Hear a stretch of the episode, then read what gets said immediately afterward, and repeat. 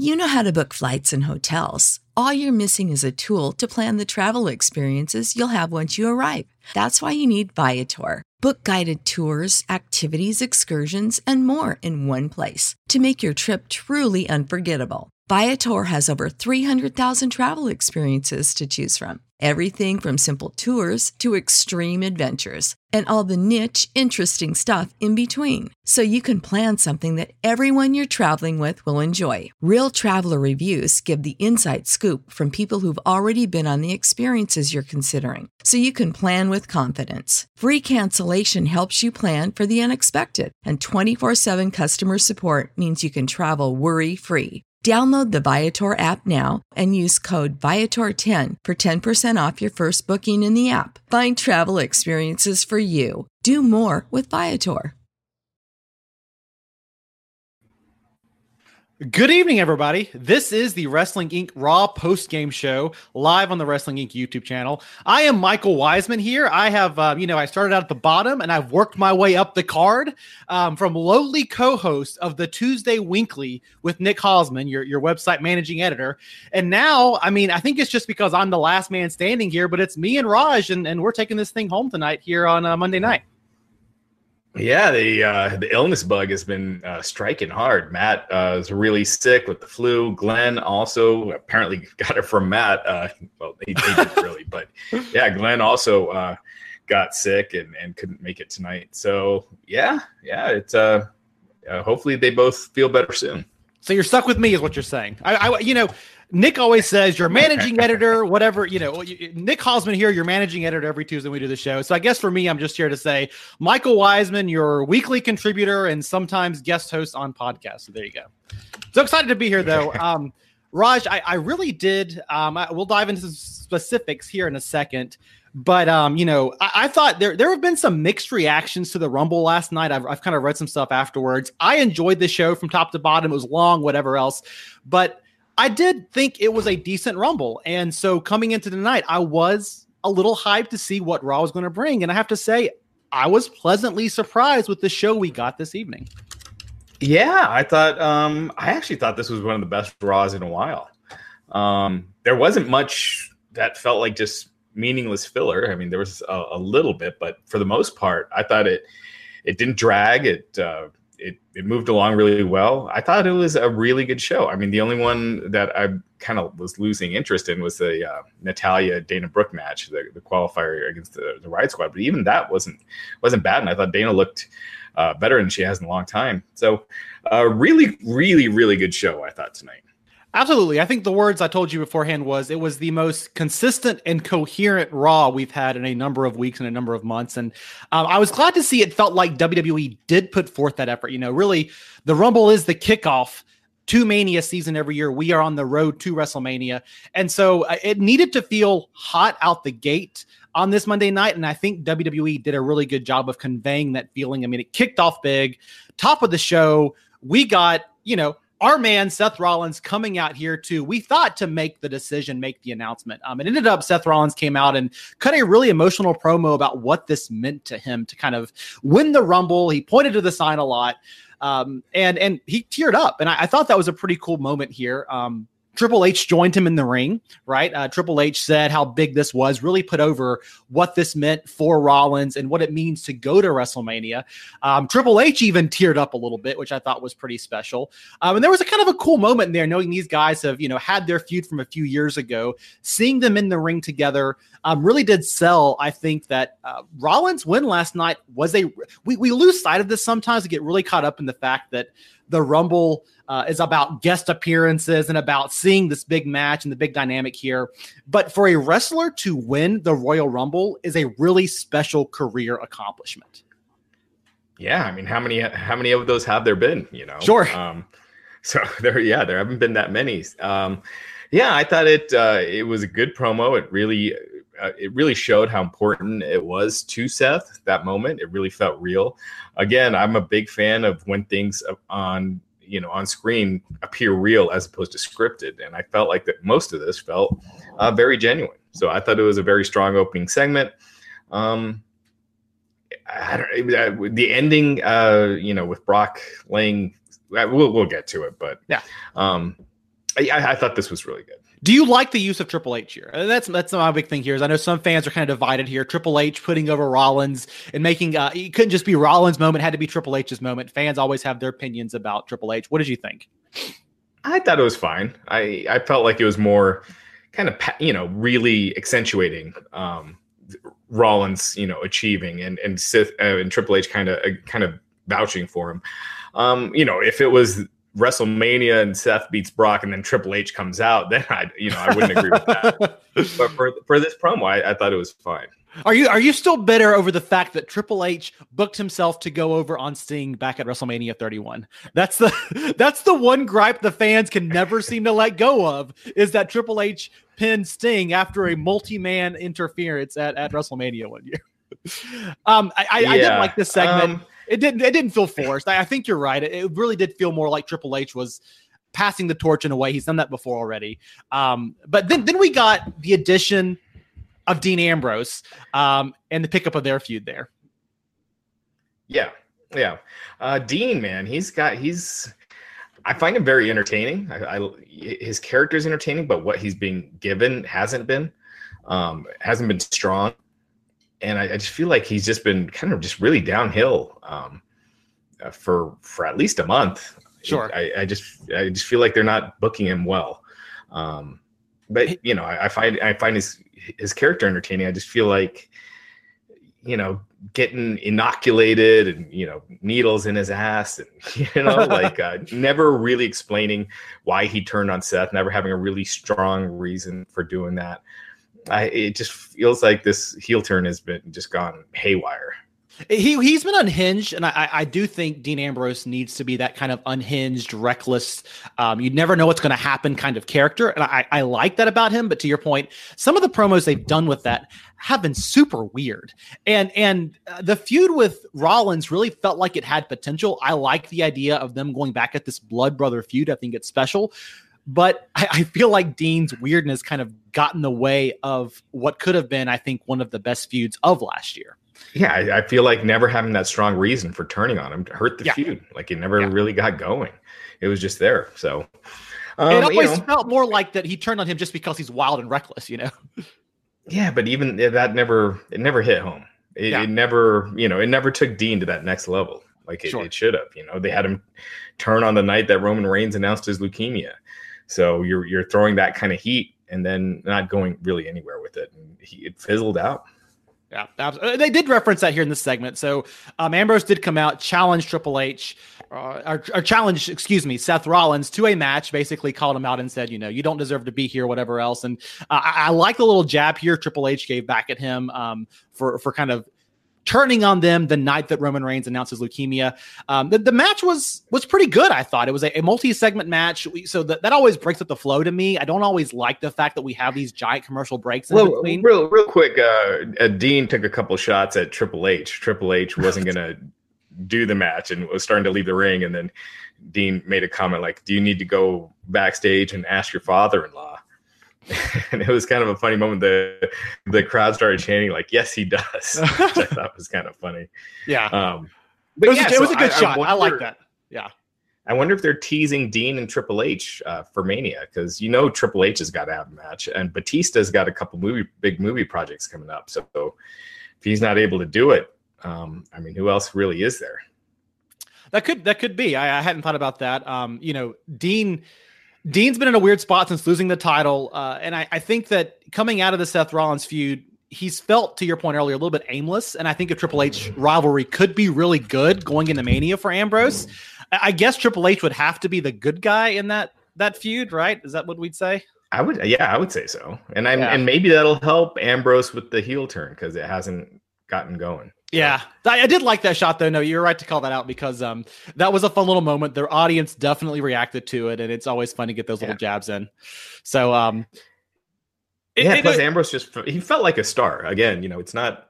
I, I felt like Ambrose was really good there. He just, he just the the booking that they've had for him hasn't been that strong. Yeah.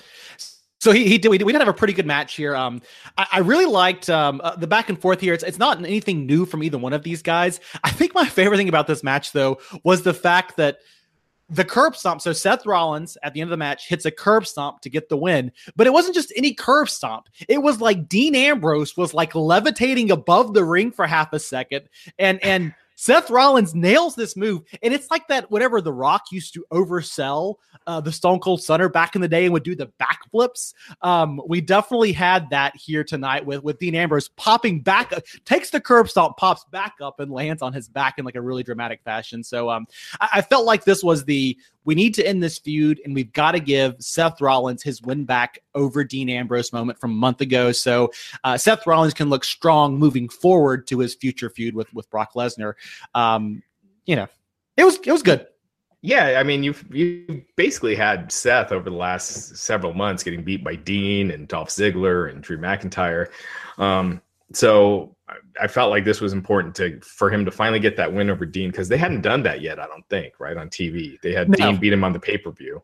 Yeah, but um, so I, yeah, I thought it was good to you know kind of give him some steam. I think Seth kind of really needs it. I mean, more than just winning the Rumble, I feel like he needs to get some wins because he hasn't been booked the hottest uh, over the past several months. Absolutely. He, he kind of did take the losing end of that feud with Dean Ambrose. So I'm glad to see him kind of earn back that win here on a very um and, and a very hot night for Seth Rollins, we'll say. And uh, then the strangest thing happened, right? Seth Rollins celebrates, goes out to the ring. We go to commercial, come back, and Dean Ambrose is still in the ring. He's doing the classic wrestler in the chair, refusing to leave thing. Um, of course, the music hits. Nia Jax and, Tamina both are coming down, and uh, Dean Ambrose just stays there. And I, I thought this was a really interesting segment. I was wanting more from Dean Ambrose here. Like, was he in the ring to stop the show? Was he so pissed off about losing? Instead, we got this kind of strange segment between Nia Jax and Dean Ambrose where Nia Jax, uh, they kind of jawed at each other for a minute, and Dean walks away, and, and Nia Jax takes a cheap shot and just nails him in the back.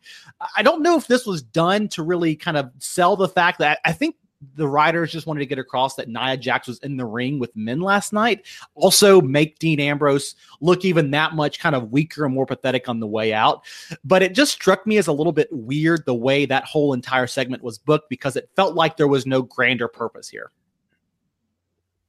Um, yeah, I mean, it, it, it was weird. Uh, and that's why I almost felt like they're not going with Dean versus Triple H. Why, why, if you're going to build him to a big match like that, why have him get punked out by Nia? Granted, sure. it wasn't like uh, beat up or anything. It just it seemed weird. Like where I don't know where they're going with this. Um, I don't know if it's just a way to start introducing like men versus women matches, or um, because you know by having Nia in the Rumble and taking bumps uh, from men, which they haven't been doing for forever um, sure. since they went PG, I think.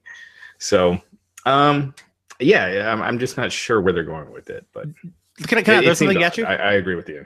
Let me ask you this, Raj. Do you think there's a possibility at all? Um, and maybe I'm at a left field here. Call me out on it, right?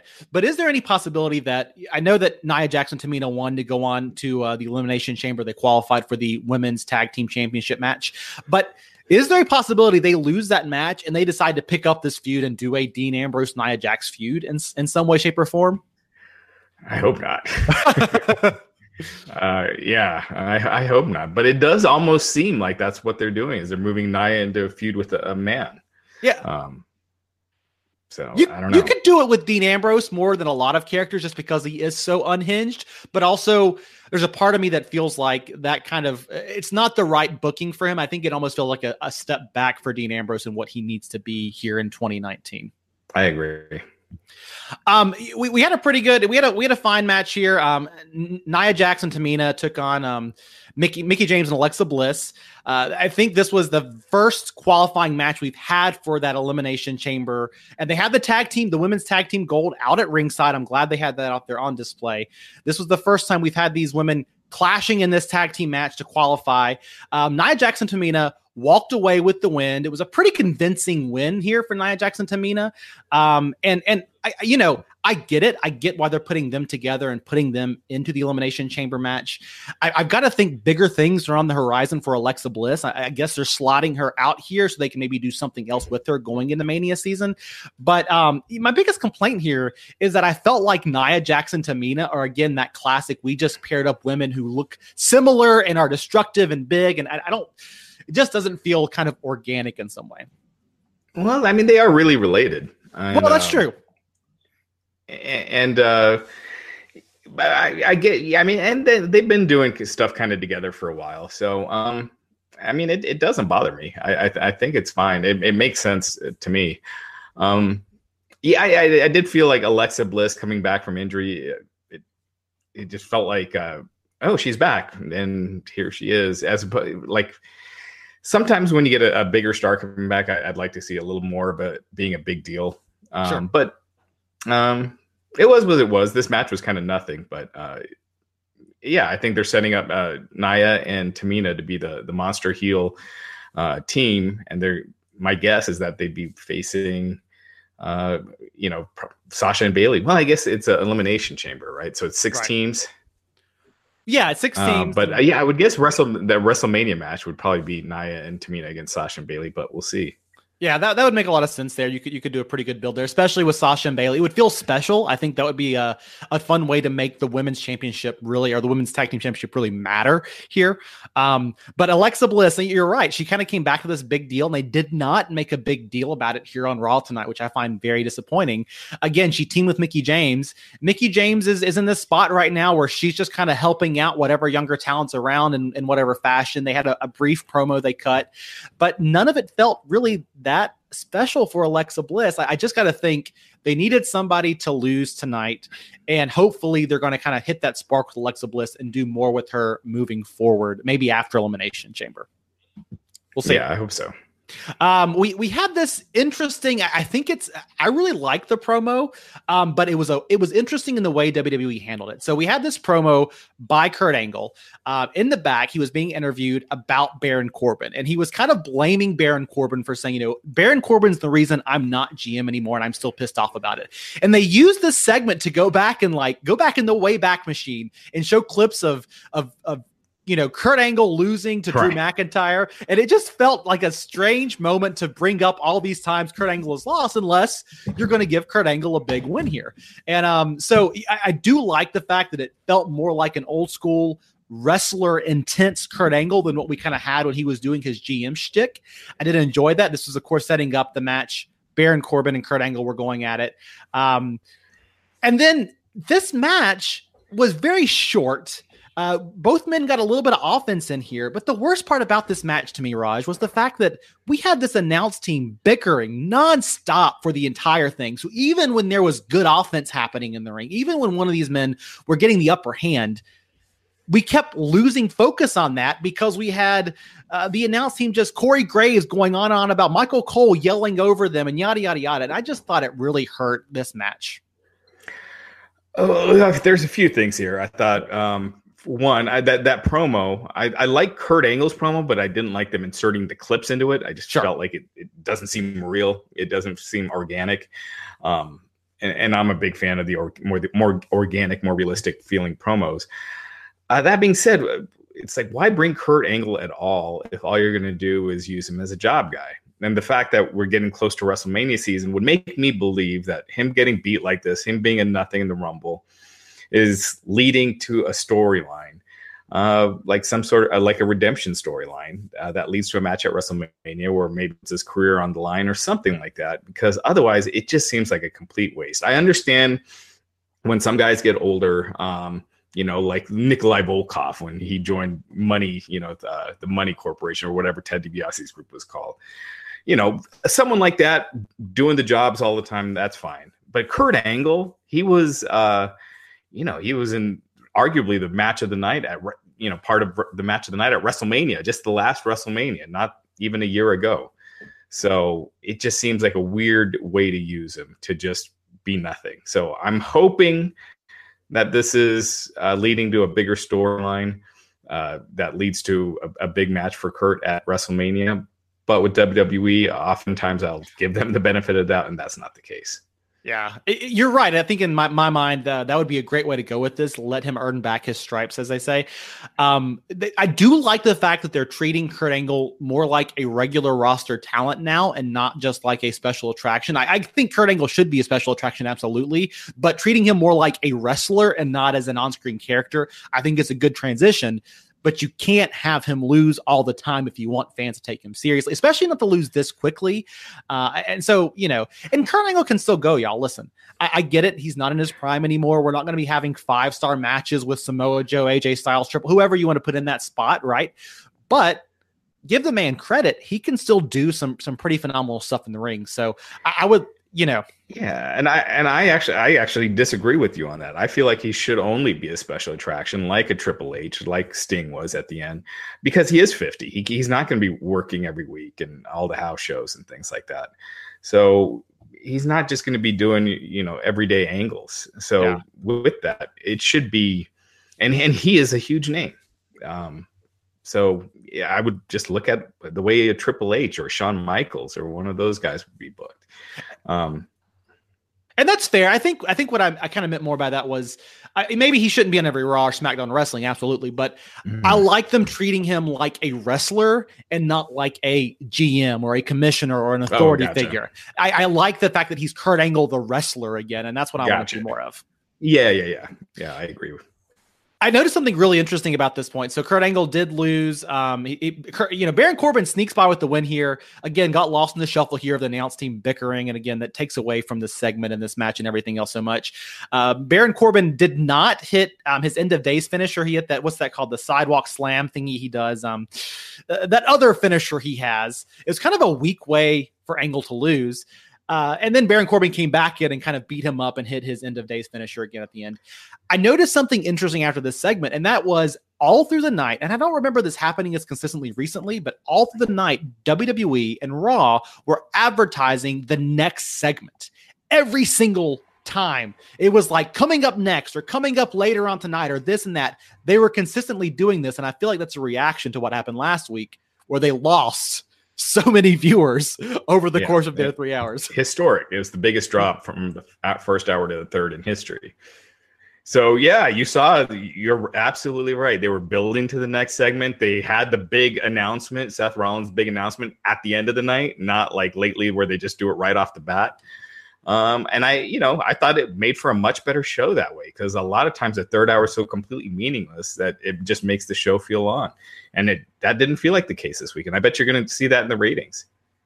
It's, it's it's the thing I've said for years is that wrestling. I mean, wrestling fans definitely want great wrestling matches. Don't get me wrong, but what wrestling fans really want are what they're watching to matter. And I think this is a case where you felt like what you were watching on TV mattered because number one, you knew there were more important things coming. Number two, almost everything had some kind of stake. I mean, even the Baron Corbin Kurt Angle thing had a personal aspect to it. The women's tag matches were about getting their spot in the elimination chamber, and we had all like every segment pretty much had something to it that mattered. And so I, I think that was really great. And then again, Raw recognized they gave you a hook at the beginning of the night. I love it when they do this. Beginning of the night, Seth Rollins comes out by the end of the night, we need an answer for you. So you're going to come back out in three hours and give us that answer. And that's a great way to keep fans hooked. So anyway, just an observation there. We did have yeah. right here. Michael Cole during commentary. There was one point during commentary where we acknowledged that Raw had their lowest ratings in history, and that's just something I would not mention in public on air to your audience. You know, like that. Just one month ago, you were getting record low ratings. Um, I would not mention that. well, and they were doing. I mean, I get it. They were doing it to kind of make fun of Baron Corbin and say it's Baron Corbin's yeah. fault. Raw ratings dropped.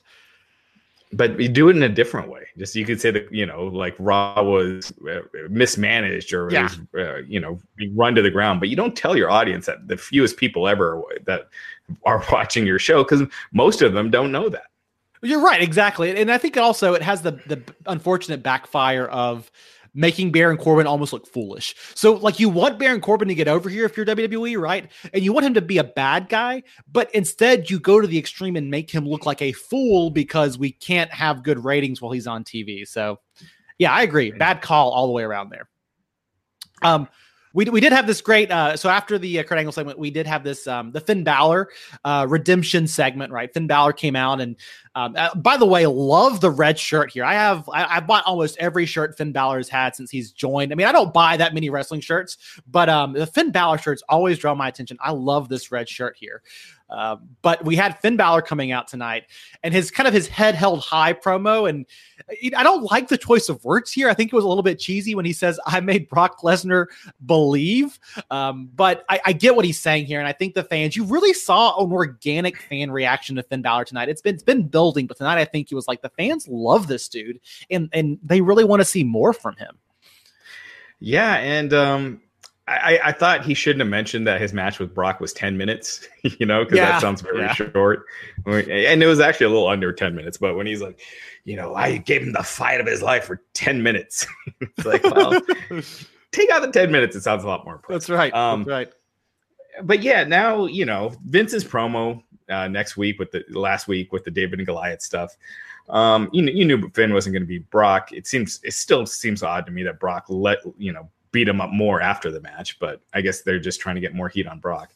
Um, but with Finn, um, you know, this is leading to Lashley. Um, I don't, I, it, you know, we, I keep forgetting, I keep assuming that everything happening tonight is, you know, leading to something at WrestleMania. With, but I'm forgetting that we got a an elimination chamber in just, a, you know, a couple of weeks, and then, and then we got Fastlane after that.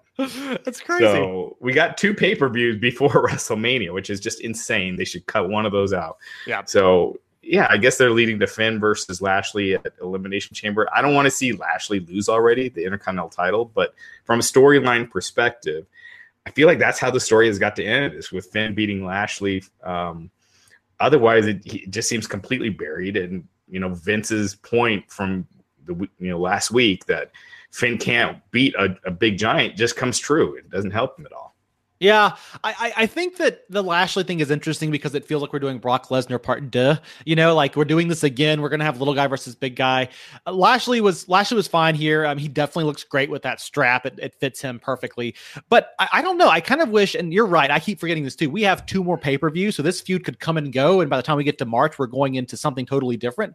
But I was kind of hoping we'd get to see something like, listen, if Seth Rollins is to go after Brock, why don't we pair up Finn Balor with Daniel Bryan. And and I get it, they're on different brands, but you can work around that this time of year in some pretty creative ways. So I I, I wish we could have kept Finn in this main event picture. It feels like he was finally cresting. I, I said last night we're probably going to wait till SummerSlam with him and Seth, but you know that was the direction I was hoping they'd go. Um, yeah, it feels like there's no clear cut direct. I mean, we'll see tomorrow, but there's no real clear direction for Daniel Bryan right now for, it's true. for Mania. Not no it's obvious one. Uh, you know, you got to imagine they're going to have him defend his title in at least one of those two pay per views, and, and maybe the other one there's a you know some kind of contenders match. We'll see. Yeah, Raj, it finally happened. You got the reunion you've been waiting over ten years for. We saw Kurt Hawkins and Zack Ryder reunited to take on the revival. I love this. And what the revival reunited after Dawson teamed with a Rezar last night. I, I do not get why they did that unless it was just a way to not get Dash Wilder a, a pay per view check. Um, because you know, a- Akam, a- Akam, Akam, uh, he's injured. So yeah. I don't know. You know, Dash Wilder's been the most public with being unhappy. Uh, you know, he's got the the the tweet about the Young Bucks wrestling the one Buck Young Bucks one day saying it'll happen. He's got that pinned on his Twitter. He changed his profile to his real name. So I don't know if last night was just a way to get him out of a pay per view check, but here they are together. So he's definitely not injured or anything. The revival made quick work of um, Kurt Hawkins and Zack Ryder here. I think the most interesting thing about this whole this whole thing, number one, revival looked pretty dominant in their win here, and, and it seems like they're pushing them again. Maybe we're going to see something with them finally. Maybe the upper management is listening with the tweets and the dissatisfaction and AEW and all that jazz. But I think I think it's so funny when WWE does this. At random times, they'll lean into their history and pull up these factoids and bring up clips and take the time to tell a story like they're going to do something with it, even though they won't. And this is a great example of that. They literally pulled up many clips of Hawkins and Ryder teaming together and how they uh, they told the story of how they first teamed together, won the tag team championships, the youngest tag team champions on SmackDown in history, how they were teamed up with Edge, and they did the whole bit just to have them lose, and we probably won't see them again together anytime soon. I, I, I actually don't agree. I think if you've watched WWE with the tag teams, they pretty much once they start feuding, just have them wrestle over and over and over again. So I'm sure uh, they're probably going to wrestle again next week, and and I'm guessing um, we're going to see Hawkins get his first win over the revival. I, okay. I don't think uh, Zack Ryder and Hawkins. I don't think this was just a one week thing. I think it was to kind of still build to. You, you see him as a team. We still haven't gotten Hawkins' first win, but it'll happen. Okay, you have that's, a little that's more, my guess. You have more faith in the, the writing team than I do. I would not I be. So- I, th- I, I think I'm with you. I feel like it should have been a longer build. You don't just get go to the match right away. Right. But just how they book their tag teams, that's what they do. Is they just have them wrestle over and over. I, I, you know what? It'll probably be is next week one of the revival faces Zack Ryder, and then the next week one of the revival faces uh, uh, Hawkins, and then they wrestle on the pre-show of Elimination Chamber, and that's where they get their win. We um, I, I think it's funny. Do you think well we're going to have Curt Curt Hawkins win his first match on a pre-show match? Is that what you're speculating? That's probably yeah. I don't see I don't see this match being on the main card. You yeah. see, it's so hard to get on the main card nowadays. Though. That is true. Um, uh, we had uh, one of the more interesting segments of the night here, Elias, um, in his typical guitar segment, and and and that was a lot of fun here. But what made it interesting is playing off of last night at the Rumble, we had Double Day, Double J, Jeff Jarrett come out here and interrupt Elias, and um, and then as strange as this was, Road Dog came out here as well, and they start singing together. Was this just not the most bizarre segment in the world? What did you think?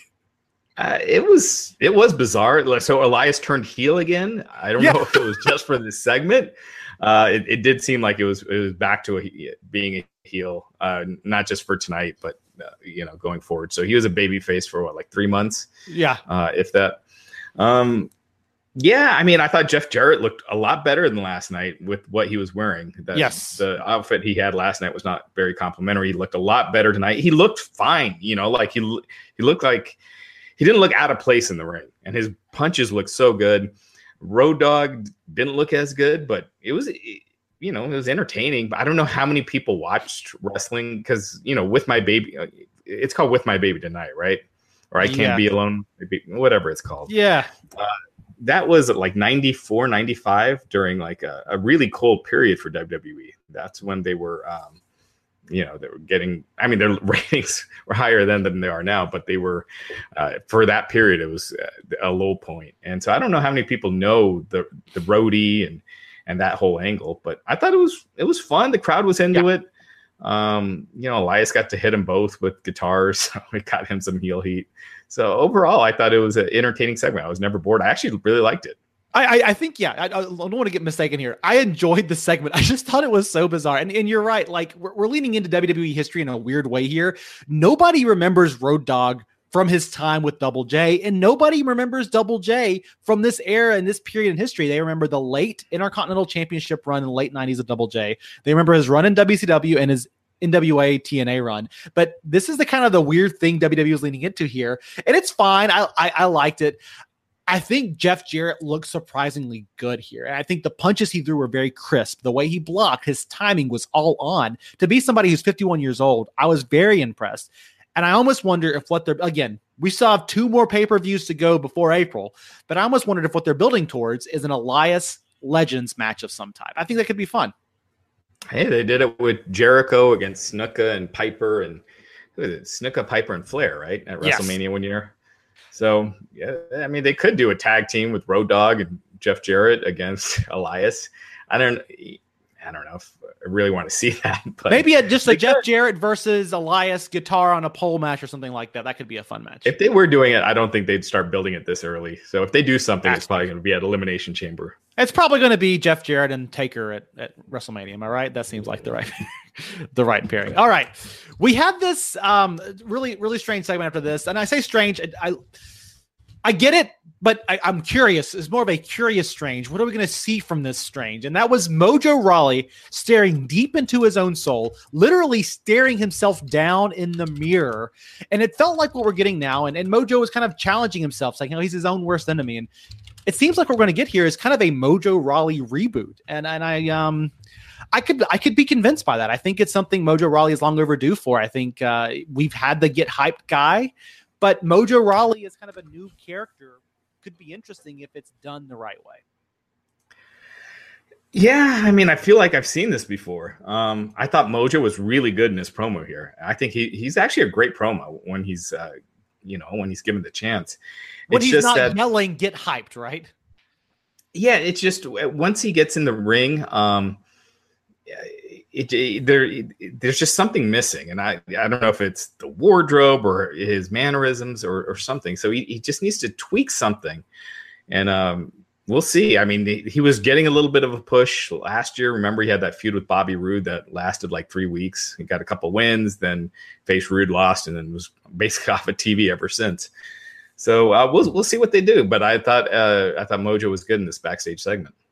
Yeah, I enjoyed it. It's a different direction for Mojo. It was it was strange um, to see him kind of being more serious.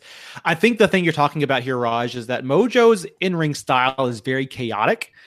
And I think that works for some people, but I think I can't take Mojo Rawley seriously when he's bouncing around the ring like a, a sugared up six year old. You know, that's what I struggle with. Yeah, yeah. Maybe slow it slow it down, be a little more methodical. Uh, he's a big guy. You know, uh, maybe show that you're a bigger, more powerful guy as opposed to just running around frantic pace. For a heel, I don't know. It just doesn't. It just hasn't been working. Yeah, I agree. Uh, you know, big guys can move fast. Samoa Joe moves fast. Brock Lesnar moves fast. Kevin Owens moves fast, but they don't do it in this kind of frenzied way that I just think is not interesting to watch as a pro wrestling fan. So uh, we had our next contendership here for the Elimination Chamber Women's Tag Team Championship. Uh, Dana Brooke and Natalya versus Riot Squad. They led the match with Dana Brooke and Natalya having a little bit of dissension there right out the gate, which I thought is interesting. And, and it seems like they're teasing a little bit more here. Um, Liv Morgan and Sarah Logan looked really good here. They, they put over how strong Sarah Logan is multiple times in this match.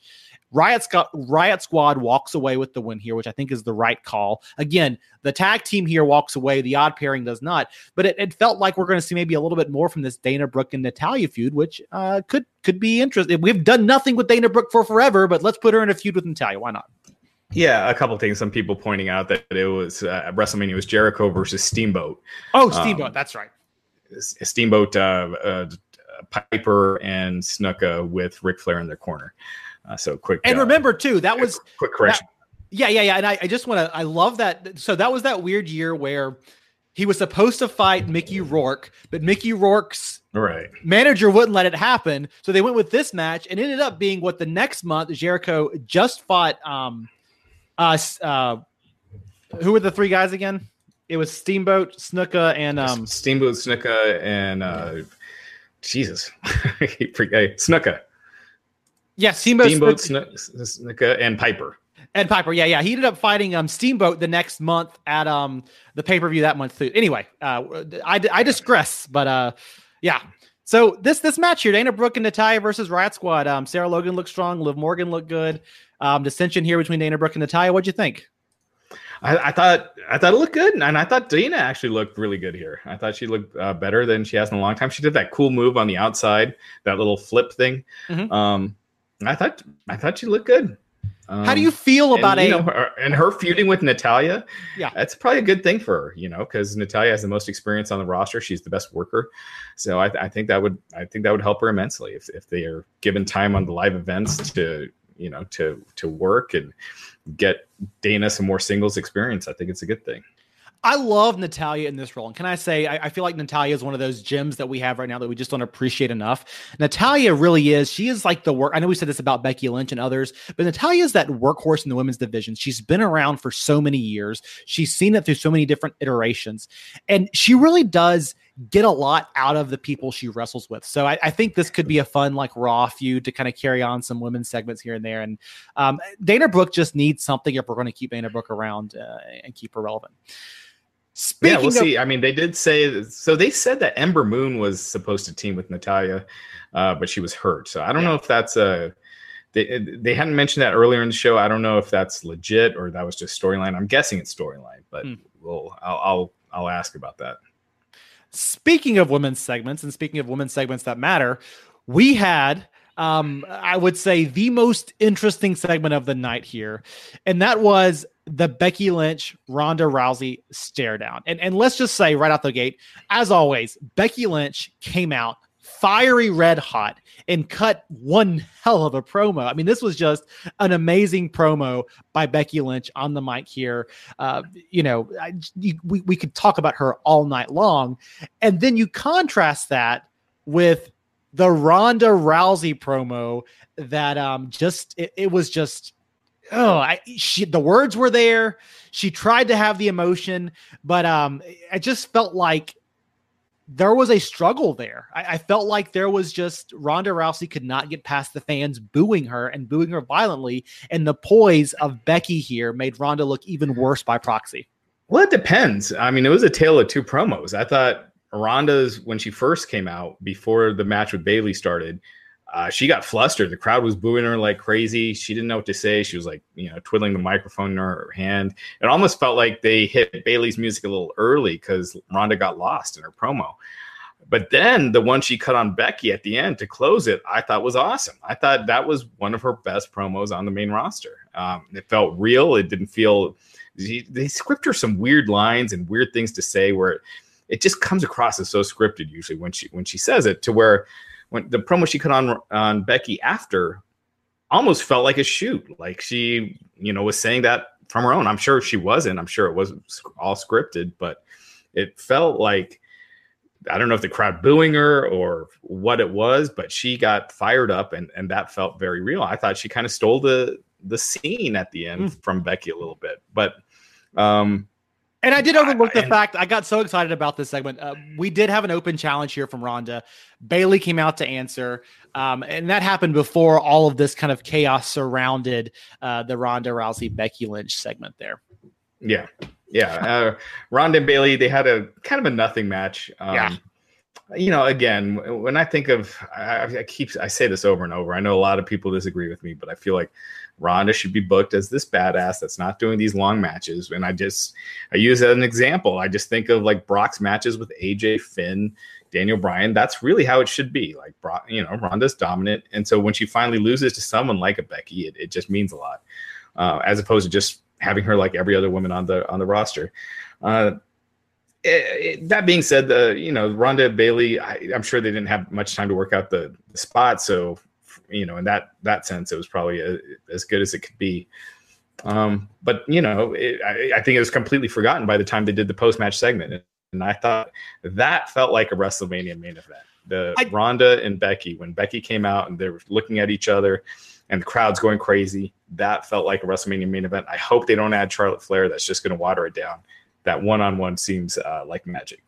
I just Raj, I, I just can't get there with Ronda Rousey in this segment. I, I think you're right. Ronda needs to look like a badass in every every segment she's in, and I felt like she came across more. I, I almost felt like she. It reminded me of when Roman Reigns and John Cena had their feud a few years back, and when Roman Reigns would cut a promo on John Cena, that was fine, and John Cena would fire back with just, just spit fire and brimstone, right? And and I think that here Ronda Rousey, the words, I, I, think she had fire and emotion, but I would almost rather, she almost seemed a little bit petulant. Like she seemed like a child. She threw the mic down, and I get that was supposed to be anger, but I didn't feel like I wasn't invested in it. I wish Ronda had just kind of had her badass swagger and walked out. I think that would have made me more convinced here by Ronda's dominance here. Instead, Becky and the smirk, to me, just stole the moment every time Ronda tried to get over here. I mean, I definitely think her when she, when Ronda comes out and she's doing that, oh shucks, I'm happy to be here stuff. It, sure. it I just feel like it never is effective. But I I, I disagree on the closing uh, at the end. I thought Ronda really uh, was really good at the end. But um, if only we had a know, third person here to settle this argument. You know, I know break the break the tie. oh. Yeah. Well, um, uh, but Good setup though. But that that being I thought Becky was great too. I, uh, I thought she was awesome in this segment. I thought this segment was great. I almost wanted Ronda to attack Becky's you know bum leg. You know, yeah. like the crowd's booing on her because I, I wonder if this is one of those. Uh, and I tweeted this. Uh, one of those tipping points where you know the fans they see this big crowd booing Ronda, and then all of a sudden that's the cool thing to do, like they done they they did with Batista, they did with Roman Reigns, and that becomes the thing now to boo Ronda. And if that's the case, we might, we might as well turn her heel. It just adds, makes Becky a bigger baby face. Absolutely, absolutely. Now WWE won't be tempted to. There have been rumors that she might be leaving sometime in the near future after Mania, so we'll we'll see if that plays into the decision at all. But who knows? Who knows? Yeah, it's, it's it, I'm almost sure that she probably won't be a weekly character uh, by the time June rolls around by by the summer. And I, I think that there's something here too about Ronda Rousey does not always.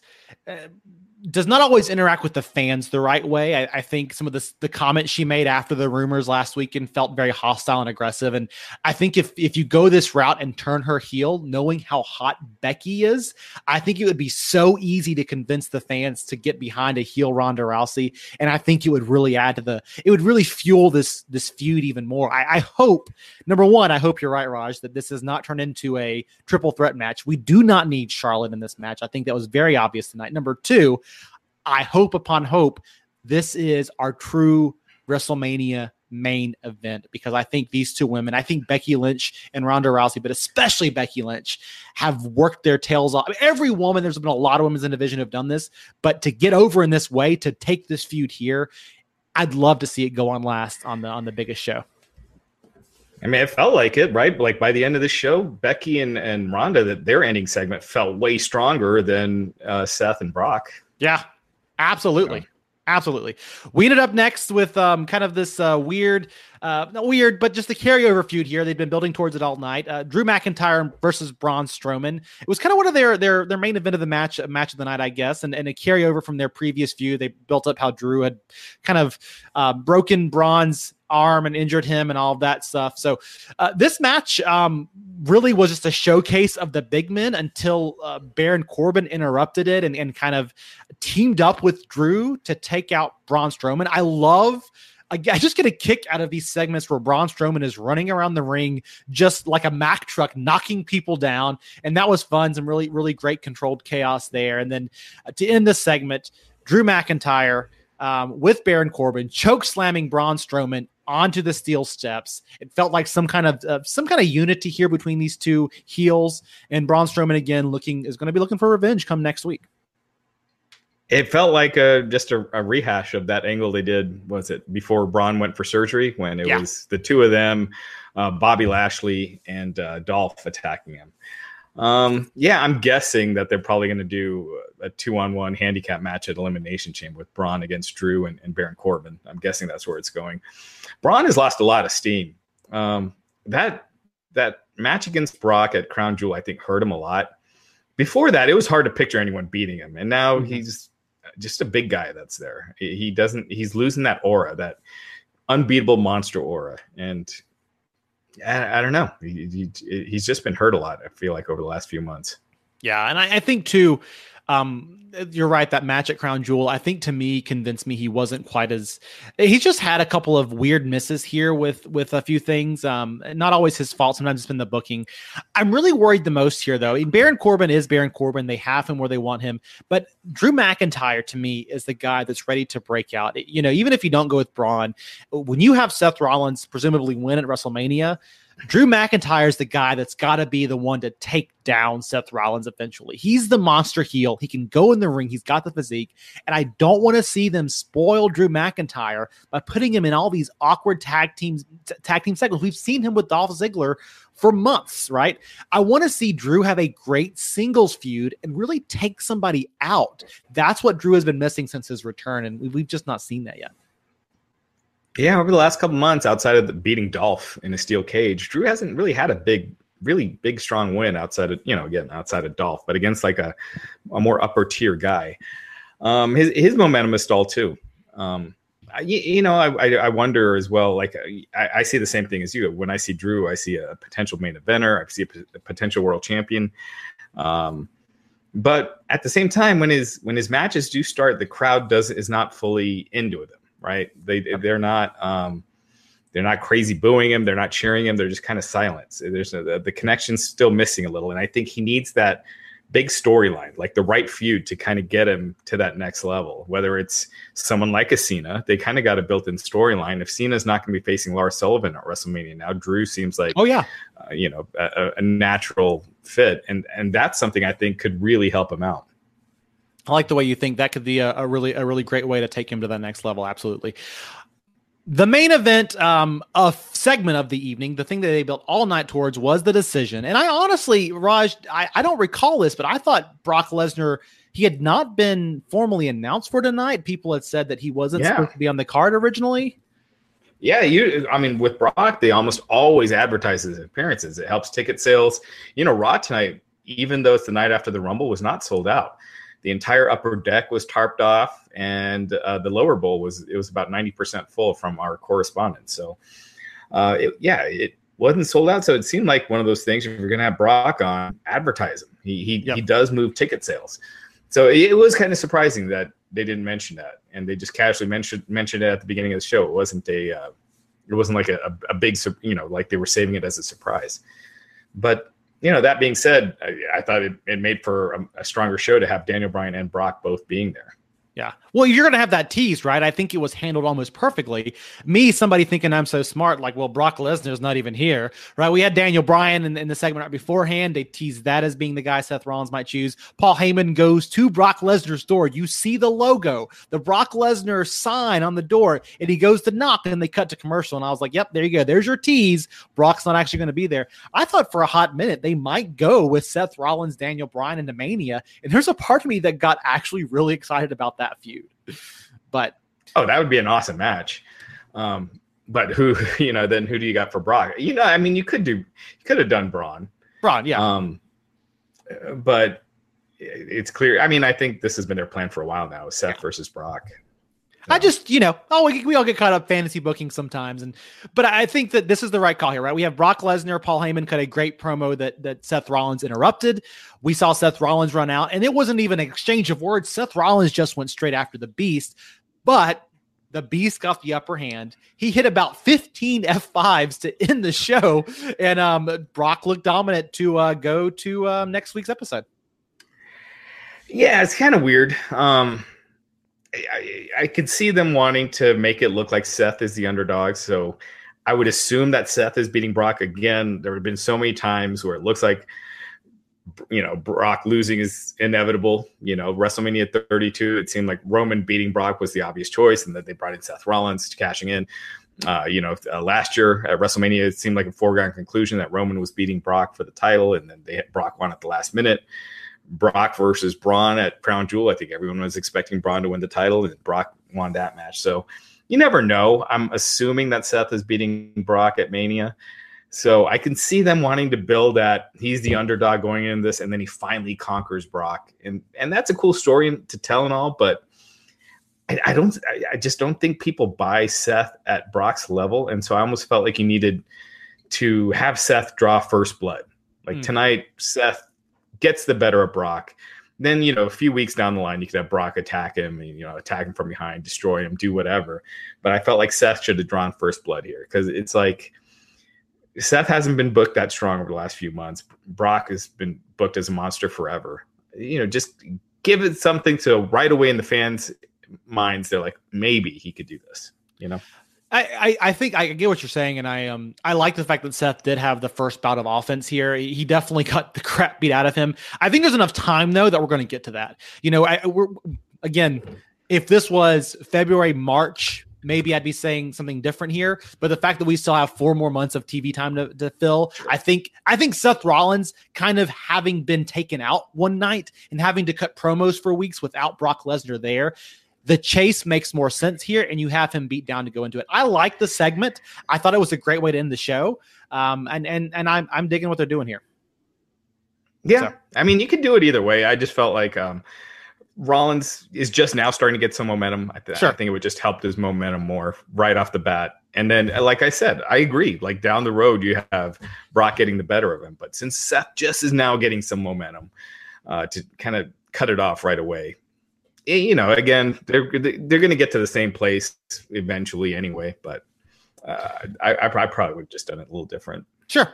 So, um, I mean, on a scale of one to ten, I'd give this show, I don't know, about seven point five. On a scale of A to F, I'd probably give it a B. Uh, what's what's your takeaways from tonight's show, Raj? Yeah, I mean it's kind of a weighted scale uh, for the Raws these days. I'd say B plus, A minus. You know, compared to the Baron Corbin Raws, it's an A plus plus plus plus plus. Right? right? Yeah, compared to what they were dishing on the fall, um, yeah, it's uh, it's beyond the scale. So I, th- I thought it was a good show. Yeah, I, I, I think it was a complete show, and again, they built intrigue throughout the night for all the segments. Everything had purpose, and that's what you want from a wrestling show. I mean, not, not no match was an instant classic. Uh, not every segment amounted to a hill of beans, but there was a purpose and intent behind it that we don't often get. I did not find myself bored at any spot during these three hours, and that's saying something, especially after 17 hours last night with the Rumble and NXT the night before. We've been watching a lot of wrestling lately. We saw SmackDown tomorrow night, so I dug it. So there you go. Um, well, I, I think that's about it for me, Raj. What do you think? Uh, well, we had a couple things to talk about. Um, let's see here. Um, so yeah, so uh, we've exclusively reported Justin LaBar exclu- exclusively reported on Wrestling Inc. this morning that Shane Helms is starting with the company as a producer. So uh, he started today. He's uh, he was backstage at Raw tonight. So he was just with ROH like you know just a couple months ago. So um, pretty quickly uh, moving from ROH to now being with WWE. So uh, it's a good hire. They're hiring a ton of producers right now. They just got Sanjay Dutt and Abyss from TNA last week, or I mean Impact Wrestling last week. So um, and then Jeff Jarrett uh, signed a, a full time deal, and he or he's he signed a deal with WWE where he can be working behind the scenes as a producer. So four producers in the last week uh, and you know some big names with a lot of lot of experience. So they're really, um, really doing a lot of hiring right now. It's almost like they're trying to hire some guys before I don't know before somebody else can get to them. Like what's something like that? You know, kind of strange. yeah, it definitely does seem like that. no, I, I, think these are, you know, these are these are good hires. I like Double J here, um, be, be getting a, a, more permanent deal. I think it's a good fit for him. I think I'm glad to see that bridge kind of be mended after all these years and the infamous firing back in um, 2001. I think Shane Helms is an interesting one. Shane Helms is one of those guys that he's been around the indies ever since he left WWE. I mean, he was, remember, he was on ECW and all that jazz, but for the last 10 years, he's just kind of been hanging out there. People recognize him, uh, but he's not. He's not been. He's been with ROH. He's done some stuff here and there. So interesting to see him come back into the fold in this way he's got a good wrestling mind about him. He's been around some big moments and big stars, so good for him. Um, you know, with this many producers, I, I get it. We yeah, got a definitely. we got a lot of TV here. I guess that's what it is, right? We just have so much TV. We need this many producers. Right. Yeah, I guess so. Um, so yeah, I mean, uh, you know, these are solid hires. So um, good for them. Yeah. Um, so Ember Moon, this is WWE just tweeted this out. She's going to need elbow sur- surgery. Um, so she that she legitimately suffered an elbow injury, and they they're saying it's going to require immediate surgery. So mm. um, hopefully, it doesn't keep her out of action too long. Uh, usually, that means a few months at least. Yeah. Uh, so ugh, I, that would probably keep her out of WrestleMania, but uh, that sucks. I mean, Ember Ember's really good. So it always sucks to see an injury like that happen, especially this close to WrestleMania. Love Ember Moon. I hate the fact that she debuted last year and she was never kind of given that big platform I thought she deserved. I debuted on the main roster, I should say, last year after Mania, and I never felt like she got that big, big moment she deserved uh, on the main roster. She's kind of been in the back burner a little bit. I hate it for her. Um, you know, such is life. Yeah, and you know, um, it's not like she's being buried or anything like that. So uh, you could always move her up. Uh, she's, uh, you know, she's still, she's still new. She's still a little green. So it, getting a little more seasoning before getting a, a big push, I, I, don't think would hurt her. Um, yeah, and last but not least, Kenny Omega. Uh, the latest being the Elite drop today. Uh, they're hinting at a countdown for nine, a little over nine days. They were teasing. Matt Jackson was teasing talking to Omega on the phone. Mm. Um, so and and you know he made a comment like yeah i can't believe people thought you were going to be there last night you know referencing the royal rumble and basically teasing that he's going to be at their ticket party on february 7th in las vegas uh, so I, that's what i think everyone's expecting they're going to announce that they signed kenny omega at that uh, that that ticket event that they have in las vegas the double or nothing ticket sale mm. so no big, big surprise there for aew yeah, no big surprise there. He joined his buddies over in AEW. Um, I think there's still some fans waiting for him to be the the special 30th entry in the Royal Rumble last night. They're still there tonight waiting for him. It's not going to happen yeah, which, especially right now, it's impossible. He's under contract in New Japan for another several days through this yeah. month. So, yeah. Um, also, uh, last night we didn't mention this on the podcast, but WWE there was an incident where WWE the security had a fan with an AEW shirt take that shirt off, and um, you know it's well within their right. It's not the first time they've done that, um, but it you know it was captured on video. It got it went viral on social media. The Young Bucks both posted responses to it saying you know you can wear WWE shirts to our events. It's one of those things that it just makes them look petty and, hmm. and uh, you know a little insecure. Uh, but it, you know it's well within their right to do it, of course. But it just it's not you know just makes them look a little petty. This fan it looked like was in the front row. If you watch the footage, it seemed like he was smack dab front and center. So that could have been part of the not trying to defend it. I don't I don't need the hate mail. I'm just telling you their justification is likely because he was in the front row and would have had a TV camera on him all night long. Yeah. I, I, agree with you, Raj. You, you see bullet Kurt, you, you, see bullet club shirts all the time. Um, I've seen, seen him in the front row before. So yeah. Yeah, it's, I, it's I'll go. I'm sorry. Go ahead. No, no, no. I just I agree with you. I think it is petty though. I think you're the bigger man here. Just take us. Nobody's going to care. People aren't even going to. People who don't know what AEW is, they're going to see that and not. I just think it's some wrestling thing, right? So I it, it, shouldn't have done it. They were lucky that guy had an undershirt on. That when he took his top shirt off, he right. wasn't just bare chested there on TV. So yeah, yeah. So um, yeah again you're almost acknowledging that these guys are a real threat by by having to do that. You know i don't see them they wouldn't have someone change a czw shirt so. right. An aml america's most liked wrestling shirt right there you go. Right yeah. So um yeah i think uh i think that that's about it. Oh someone was asking uh in the chat they were asking about kevin owens when he's returning. I think he's he should be cleared in the next month or two but it in the Observer last week, they were saying he's probably not going to be back on WWE TV until after WrestleMania. Mm. So okay. Yeah. Well, am I going to be back here tomorrow night, Raj? Is that the plan? Is any? Are you going to be yes, here tomorrow sir, night? Yeah. Is that the? That's the real question. I will be here. Yeah, I'm going to be here. Uh, Glenn is still iffy. It depends on how he's feeling tomorrow. Uh, Matt definitely not. He's really sick. Uh, I heard from him tonight, and it's he's really sick. So, uh, hopefully, you know, hopefully Glenn can make it as well. Uh, otherwise, man, I had I had fun. So yeah, you thank you. Well. I am Michael Wiseman here. If you like what I did here tonight, um, we'll be back tomorrow night after SmackDown. In the meantime, you can catch me tomorrow afternoon at noon Easter time. I will be on the Winkly uh, with Wrestling Inc. managing editor Nick Hausman. We will be breaking down whatever news happens between now and then. Um, you can follow me on Twitter. I am at the Real Wiseman. Raj, where can people find you other than Wrestling Inc. Of course. Yeah, uh, Raj Giri underscore 303. Also on tomorrow's episode of The Winkly, an exclusive interview with Scarlett Bordeaux, who talks about, you know, her lap dance segment with Scott Steiner, how it's gotten a ton of YouTube views. Talks about some people uh, criticizing, uh, you know, her bringing sexy back to wrestling. Uh, if if WWE their their change uh, in direction. Uh, they're gotten a little edgier if it has anything to do with how well her you know segments have been doing online. Uh, so uh, a really fun, uh, fun interview with Scarlett. So check out tomorrow's edition of the Winkly. And and you can always that reminds me definitely make sure you subscribe on iTunes or Podcatcher or Dogcatcher or Pocket Cast wherever you get podcasts.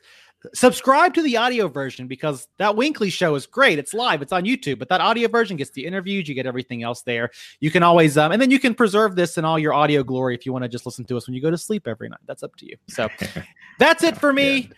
Raj, if that's it for you, I just want to thank everybody for listening tonight. We've enjoyed it, and we will catch you right back here tomorrow night after SmackDown.